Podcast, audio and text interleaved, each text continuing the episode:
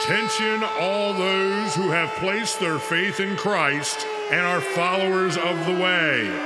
You have been lied to. Your mind is right this very second being polluted with lies from the enemy. Your life has been infected with destructive behavior. While you slept, scales have been placed over your eyes and you have been blinded from the truth. Your resistance is useless. You cannot fight this evil alone. This is not a test. Stay tuned to this broadcast for further details. Your freedom and the freedom of your loved ones depends on it.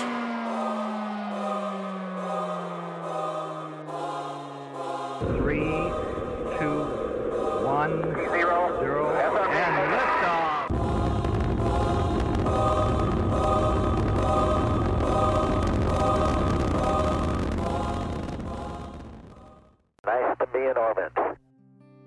Yes, it is nice to be in orbit.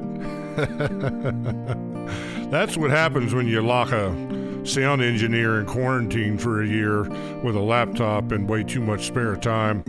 I am J.R. Everhart from Restoration Ministries. I am the host here at the Truth Labyrinth podcast and also the owner of CLP Audio, and you'll get that spot next.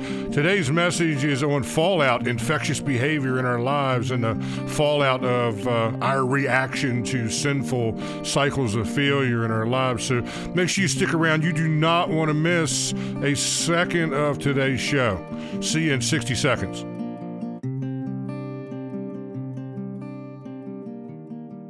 I want to talk to you guys for a second about my company, CLP Audio. CLP Audio is your one stop source for mobile audio and lighting, as well as a host of other services. Uh, we can handle everything from large outdoor concerts to small club type shows or even DJing your wedding or company picnic. Uh, we also work with local and regional government for public address events and summer community concert series type stuff. We also do event planning and band booking, as well as audio install work at your local church or high school. You'll find tons of information online about us on both Instagram and Facebook. When you go to our Facebook page, make sure that you read our reviews from our clients. You can also find us uh, by just calling me or texting us. Uh, 304 676 8811, 304 676 8811. You can also email me at um, jr.clpaudio at gmail.com. That's jr.clpaudio at gmail.com. CLP Audio has a long success record with dozens of bands, churches, and event venues all around the Mid Atlantic. Again, find us on Instagram and Facebook by searching CLP Audio or call 304 676 8811. That's 304 676 8811. The sin of our flesh still calls our names every day. It hasn't forgotten who we are or what our triggers are. Day after day, we walk on the edge of sin, trying to balance desire, holiness, and not fall in.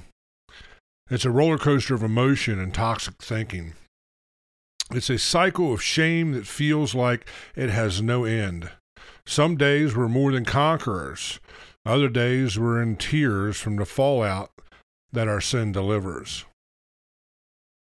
All one has to do is let go, and sin walks right in the front door of our lives and sits next to us on our couches. It stares us right in the eyes and it says, Haven't you suffered enough? Just relax and let me tell you why you need me in your life. It's just like Eve standing at the tree in the Garden of Eden talking to the serpent. He lies, making more and more sense as the conversation moves forward. The more we stand there and discuss it with him, the more our guard starts to fall, and justification starts her dirty work of making it okay just one more time. She says, You work hard. You have served all your responsibilities with honor. Your family is fed, your kids are secure, and your career is on the pathway to success. Don't you deserve to indulge every now and then? God will forgive you. It's such a small thing that you ask for. It'll be okay. You are in control, and can manage this like you've managed every other successful part of your life. The enemy's lies always taste sweet going down. It takes zero effort to reach out and touch the forbidden fruit, feeling it in our hands. It feels so right, so magical, like it's meant to be. We may even go as far as to think, this is God's will for me. How could something that feels so right not be of God?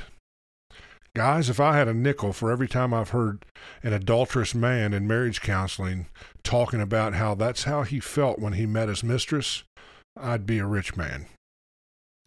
And with that intoxicating mental picture consuming our every thought, our eyes drink in its beauty, and with its fragrant smell, we bring it to our lips and bite into this juicy texture, chewing it up and indulging in all its sweet flavor.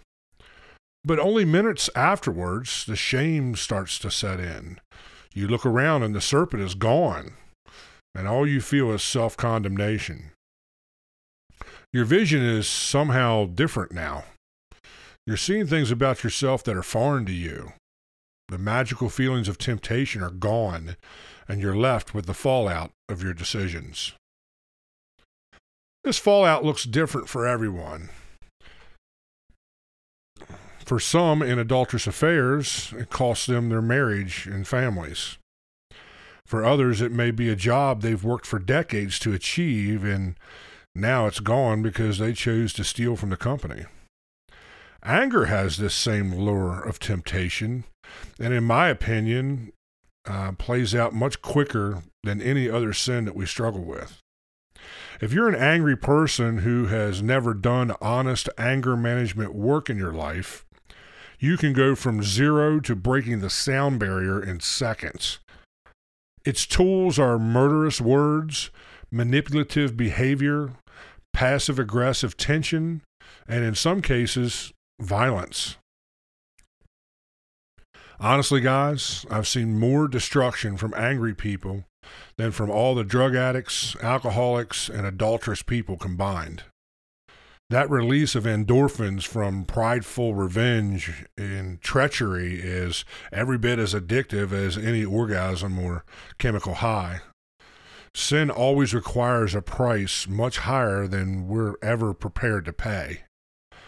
Um, it had cost many people their lives over the years and centuries, and the enemy just loves pushing our buttons and manipulating us into cycles of horrible decisions.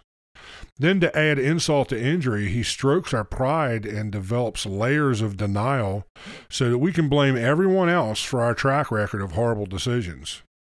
I've sat across the room from people like this in recovery meetings as they say things like, it's my parents' fault because they didn't love me or because I was abused. And in today's world, a lot of, I'm a victim of society and can never seem to get a break. I had a guy ready to fight me one night in a meeting because I asked him this very simple question What role has he played in his problems? I mean, he had such a clear picture of his victimhood and the role everyone else played in his sorrow. It only seemed fitting to challenge him to hold himself accountable to the same degree as he did all these people in his life. Well, as I mentioned, it hit a serious nerve, and he blowed up like a three year old hearing the word no for the first time. Sadly, he never came back after that, and the last I heard, he was homeless and if I had to guess, still blaming, blaming everyone else for his problems. Those meetings were his ticket to real change. And those meetings could have brought restoration to his life. It could have been a place where he could get honest answers to why his life was full of insanity. But instead, he has chosen to live inside his fallout rather than the honest reflection of recovery. Unfortunately, we can't save them all. We all live by the choices we make, and no one gets gets better from any of these dysfunctional ways, especially the ways of this world that buries us sometimes, unless we choose to make some changes in our lives.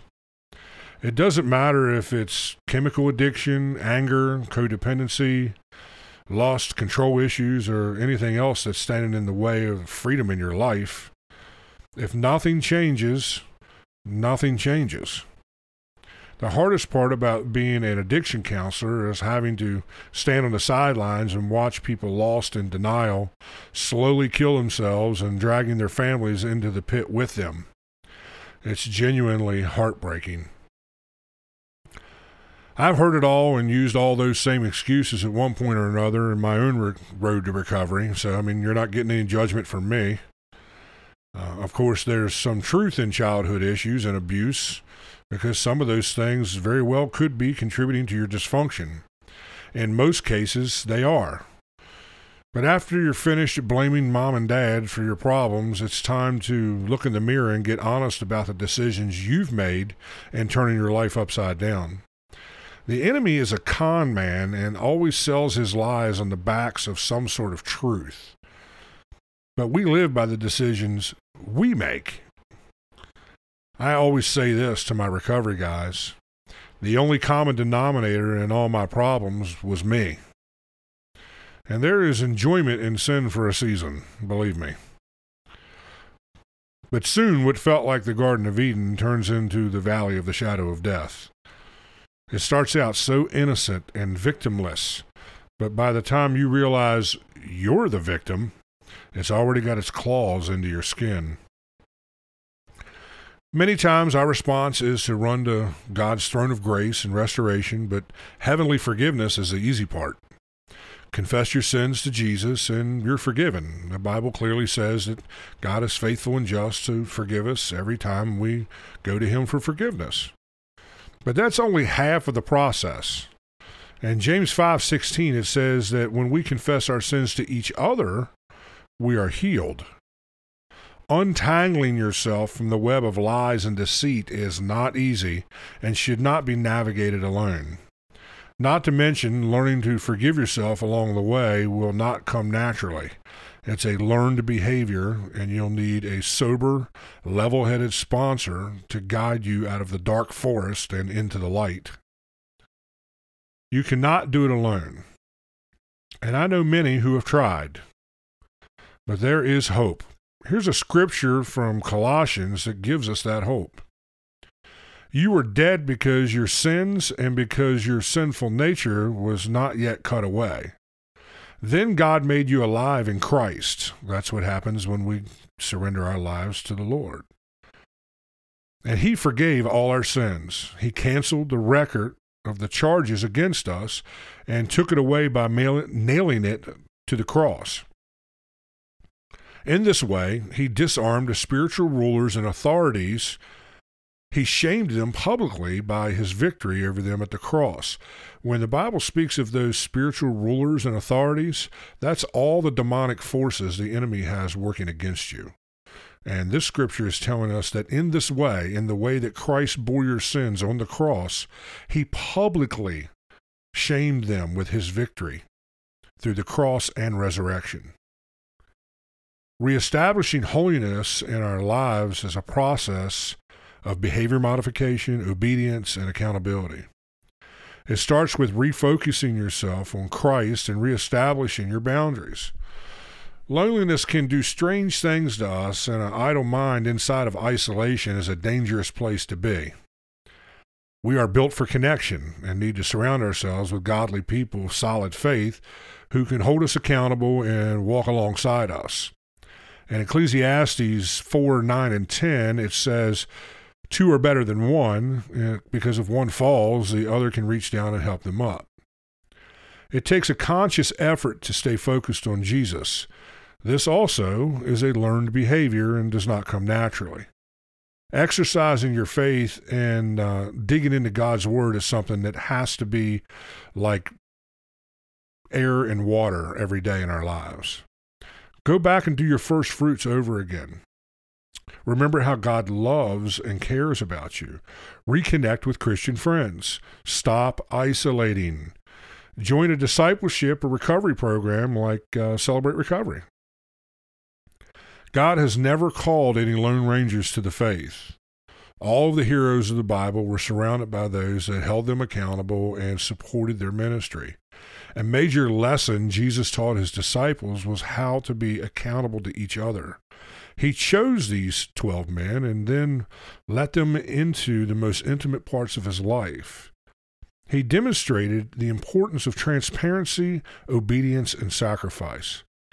I recently had a loving debate with an alcoholic friend of mine after driving him safely home from a bar one night. We sat in his driveway talking about this very issue, and he struggled to see where I was coming from.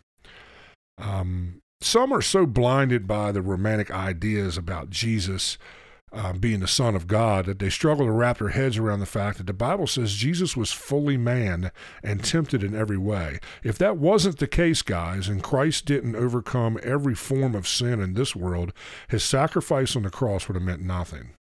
Just because he did not sin doesn't mean that he didn't walk out transparency before the disciples. Many times we see Jesus explaining things to them in private that he did not make public knowledge. And of the 12 disciples, only three, Peter, James, and John, were given inner circle access to his most intimate times.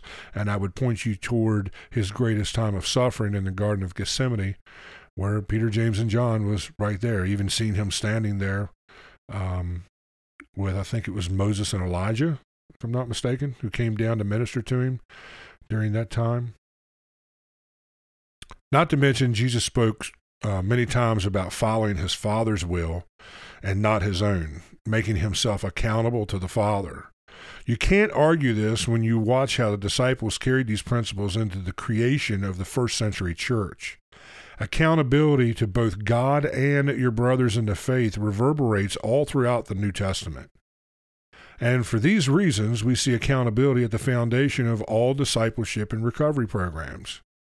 Guys, when you take accountability out of the equation of any of those kind of programs, it really just erodes away the foundation of any kind of effective, effectiveness they can have in your life.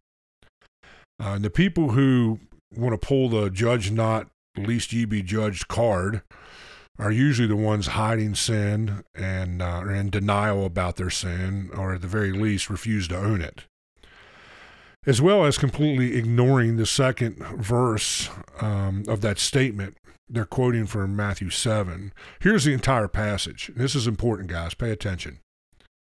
Do not judge others, and you will not be judged for you will be treated as you treat others. The standard you use in judging is the same standard that uh, you will be judged. And why worry about the speck in your friend's eye when you have a log in your own? How can you think of saying to your friend, let me help you get rid of that speck in your eye when you can't see past the log in your own eye? Hypocrite. First, get rid of the log in your own eye. Then you will see how to deal with the speck in your friend's eye. Don't waste what is holy on people who are unholy. Don't throw your pearls to pigs. They will trample the pearls, then turn and attack you. I don't know about you guys, but that's telling me that I need to get my life right with Jesus so I can help others with their problems. It's about paying it forward. And this verse kind of reinforces all that. It also says, I'm held to the same level of accountability as everyone else. And in my opinion, most importantly, is to not waste time trying to help those that don't want to be helped. Now, having said that, let's read it again from that perspective. Judge, uh, do not judge others, and you will not be judged, for you will be treated as you treat others. The standard you use in judging is the same standard which you will be judged.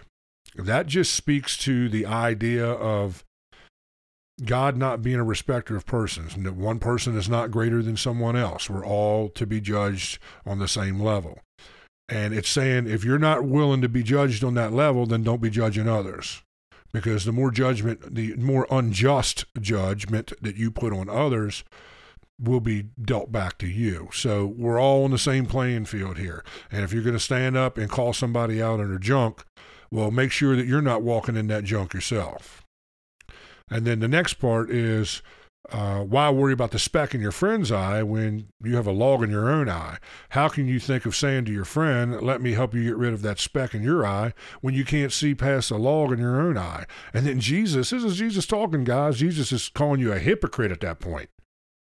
First, get rid of the log in your own eye. Then you will see well enough to deal with the speck in your friend's eye. That's a command, guys. That's saying once you get your life right with, with Christ and you have a track record of solid decision making and you build a rapport and people's lives around you, uh, I always say that you have to earn the right to speak into people's lives. And when they give you that open door, now you're ready to step in there and it says you will be able to see well enough to deal with the speck that's in your friend's eye. Because we are called to pay it forward. We are called to give it back.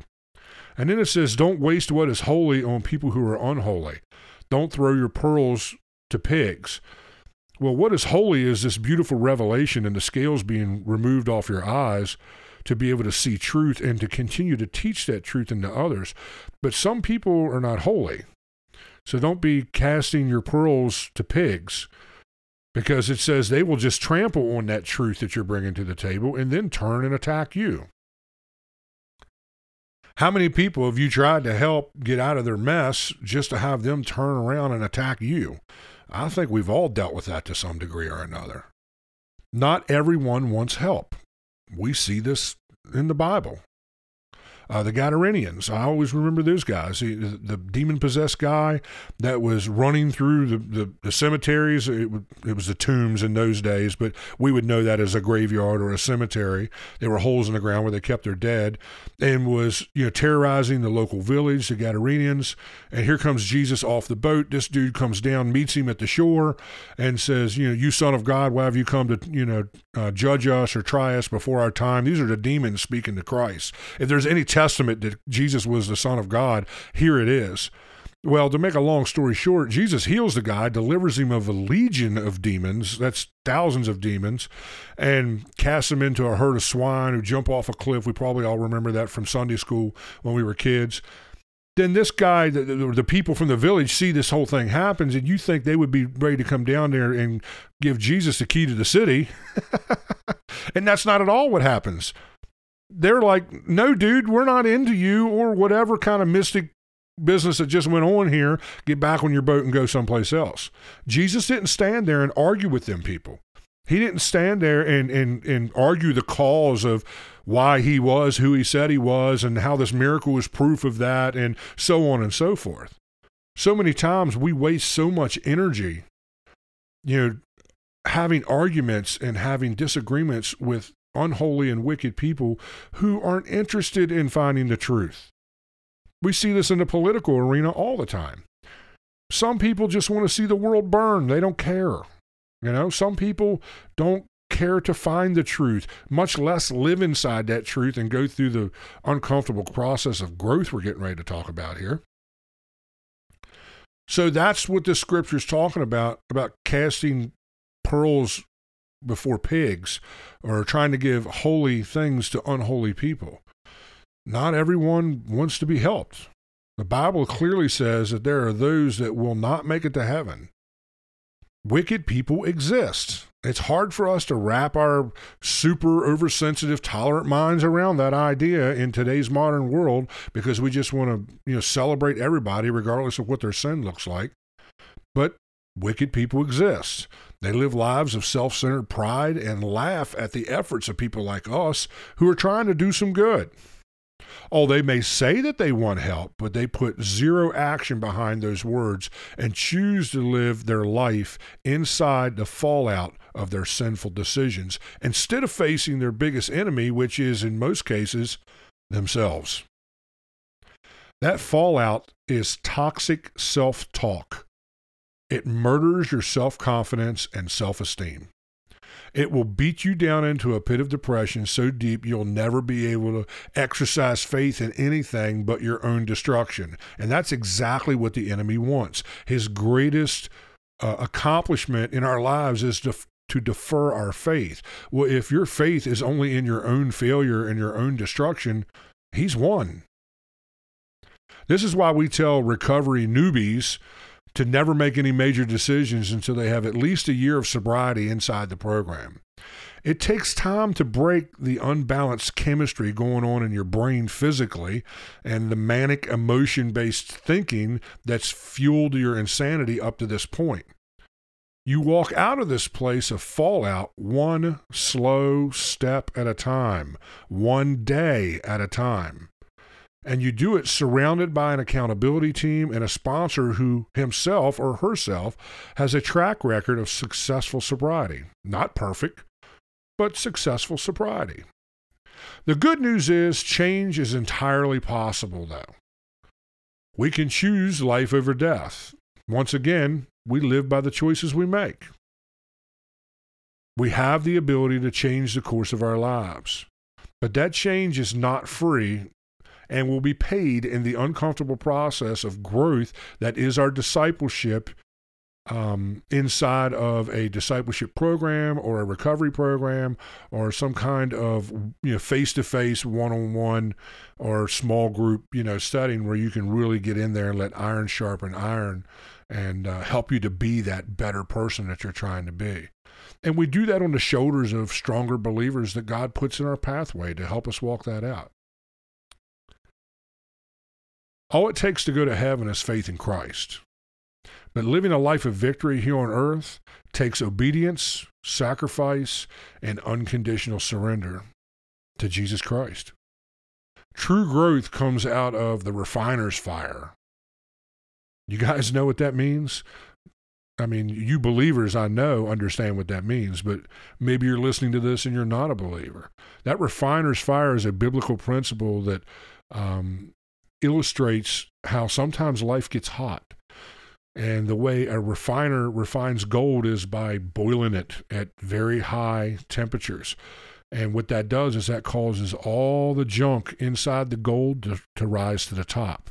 And then the refiner comes along and scrapes off all that junk so that when he pours that gold out, it's pure gold. So that is how that process works in our lives. It comes from the cross that we carry every day. Jesus said, Take up your daily cross and follow me. And that cross is bloodstained by denying our physical bodies and fallen nature the unhealthy indulgences it so desires. Learning to become an actor in life instead of a reactor to this world's challenges is the hardest part to walk out, at least it is for me most of us uh, dealing with sin's fallout have been inside our dysfunction for so long it has become comfortable. We may never admit that, but that really is kind of what our life has been, especially if we come up out of families that had high levels of dysfunction, chaos, and drama all the time. Personally, I used to say that misery and suffering were my best friends. I had dealt with those things for so long in my life, it became home for me and the drama around it in some sick way comforted me. When I started to break these patterns of insanity in my life, success was foreign to me. I really had a culture shock when things started going right for a change. When you live in a place of failure for so long, success seems very foreign. I had to reparent myself to learn how to find comfort inside of the peace and harmony that was my life inside of sobriety. It felt boring and dull at first, and then I realized how, refre- how refreshing that boring and dull life was. It was only then that I started to see how deep the pit was that I had just crawled out of. You really don't understand how far down the rabbit hole you are of fallout and sin until your eyes are opened and you're freed from that pit it feels good to be free. And even with all the with all the attacks of the enemy, I'm still 150% better now than I ever was. And guys, I'm a long way away from perfect, but I'm a whole lot closer to looking like Jesus now than I've ever been. Sobriety always delivers what addiction and compulsive behavior promises. But believe me, just because you're free doesn't mean that the enemy's not trying to weave his next web of lies into your life because he is. But greater is he that is in me than he that is in the world.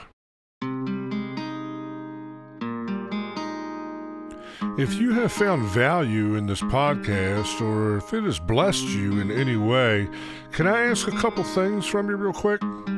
Please rate and review this podcast in whatever format you listen to it on, especially if you use Google or Apple Podcasting app.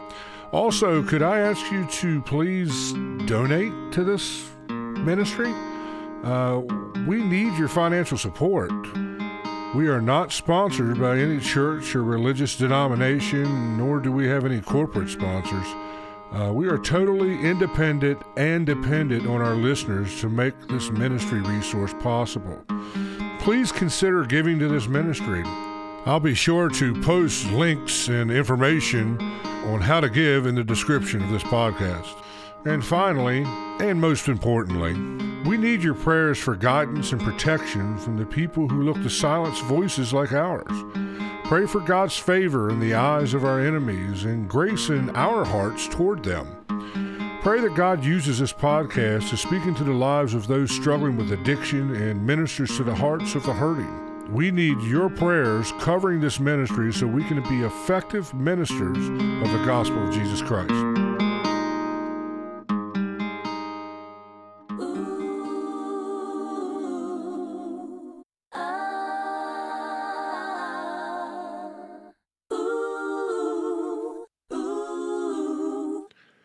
Thanks for listening to this podcast. My prayer is that it blessed you and brought you a fresh understanding of our lives in this world and our need for unity in Christ.